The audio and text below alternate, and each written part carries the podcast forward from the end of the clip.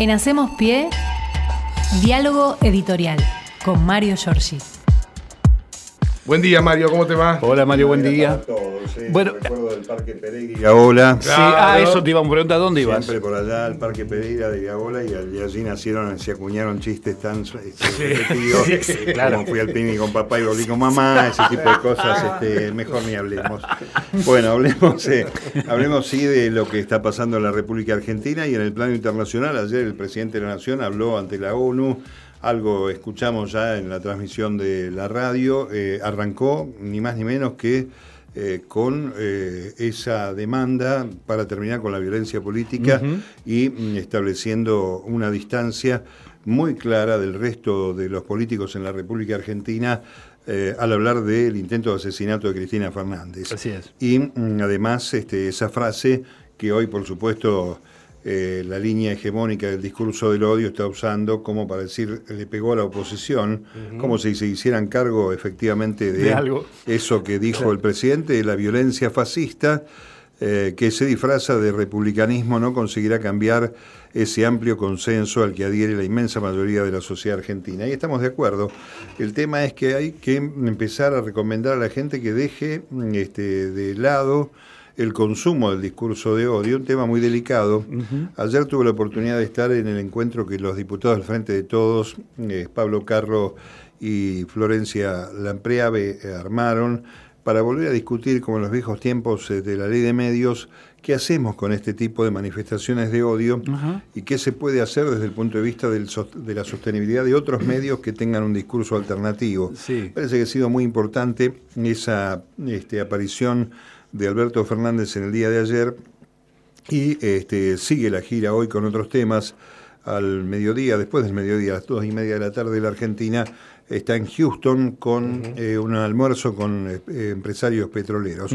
Pero creo que es muy importante marcarlo porque eh, hay formas de violencia y hay que decir que este, desgraciadamente para, para la salud este, mental de todos los argentinos, antes, durante y después del intento de asesinato de la vicepresidenta, eh, pareciera que no solamente no han tomado ni siquiera un, inhibidor este, que ponga un límite, sino que han proliferado más los discursos de odio con este, encuestas inventadas, con el, presunto este, autoatentado, eh, minimizando todo esto con el término los copitos, que hace que hasta uno quiera ver con cierta simpatía a este intento de terrorismo contra la figura de la vicepresidenta de la Nación. ¿no? Así que me parece que en eso nosotros tenemos como medio alternativo que este, obviamente sostener hasta este, las últimas consecuencias el trabajo de la justicia para que no solamente clarifique, sino que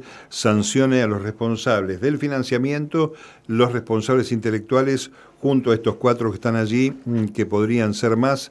No es casual que la, la jueza Capuchetti recibió ayer una nota, un escrito del doctor Ubeira, que es el que representa en lo civil y penal a la vicepresidenta, en lo penal, perdón, a la vicepresidenta, y cuando leyó eso, dispuso el secreto de sumario. El secreto de sumario se dispone para que haya algún tipo de este, diligencia que disponga la justicia y no se vea alterado el proceso de investigación. Eso es fundamental.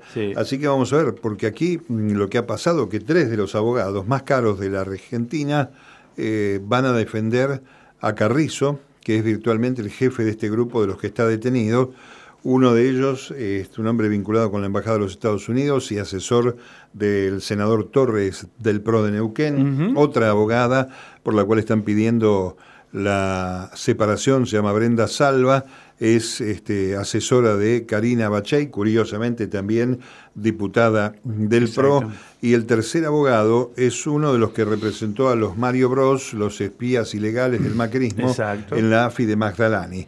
Eh, yo creo que este, para sospechar tenemos dice mucho una biblioteca. Y todos los caminos conducen al PRO, ¿no? Dejemos, dejemos trabajar a la justicia, pero eh, si no están este, involucrados, sí lo están desde el punto de vista de una dinámica de defensa de este señor Carrizo, al que hay que cuidarlo y protegerlo para que no le pase nada, porque si a lo mejor abre la boca, pueden este, escupir eh, para arriba. Y ahí me parece que es donde está la clave.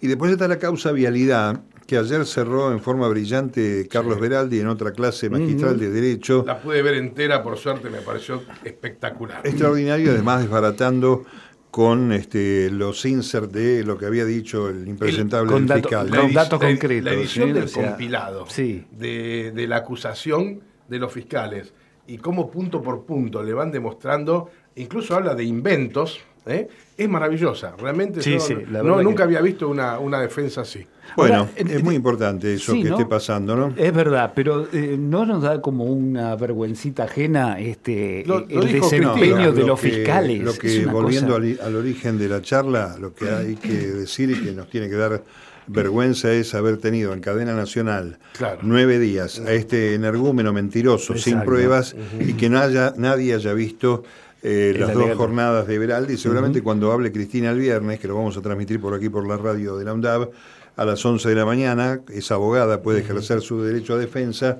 Eh, vamos a tener ahí seguramente de nuevo una cadena nacional. Ayer en el punto central de la eh, de la página de YouTube del Tribunal Oral Federal número 2, había apenas 7.000 personas en el momento más importante de la charla de Veraldi. En un país de 47 millones de habitantes es nada.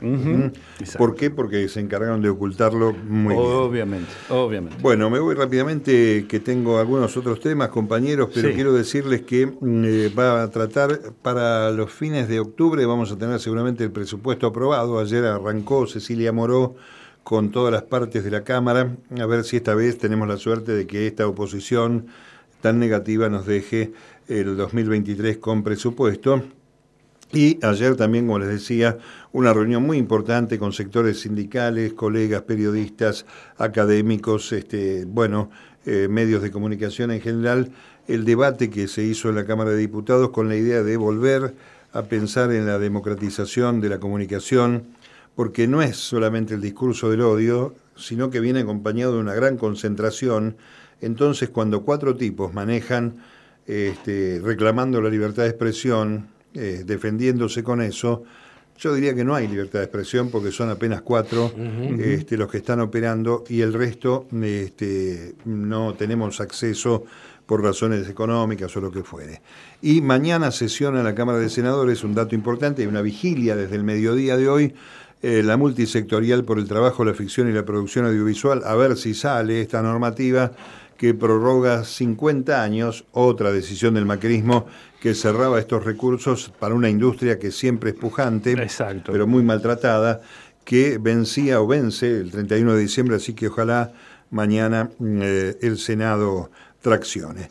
Bueno, se va de viaje Mauricio Macri, está recorriendo sus presidenciales y hay un debate importante abierto sobre paso sí o paso no. Mm. Eh, creo que es potestad de cada jurisdicción hacer o no hacer las primarias.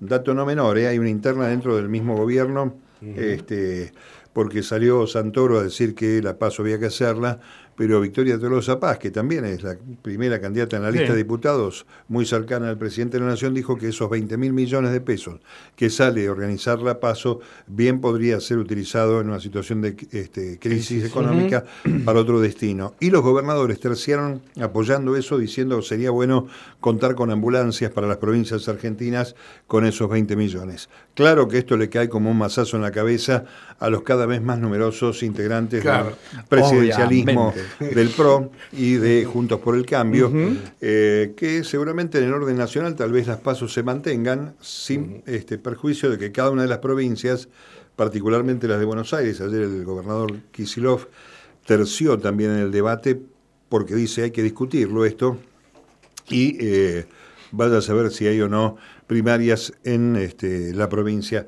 el año que viene. No falta mucho para eso, aunque uno parezca que está distante, pero en la dinámica de la vida política de la Argentina son este, menos de un año ya, ¿no? Para, para pensar si hay paso en agosto, eh, promedio de agosto, casi septiembre.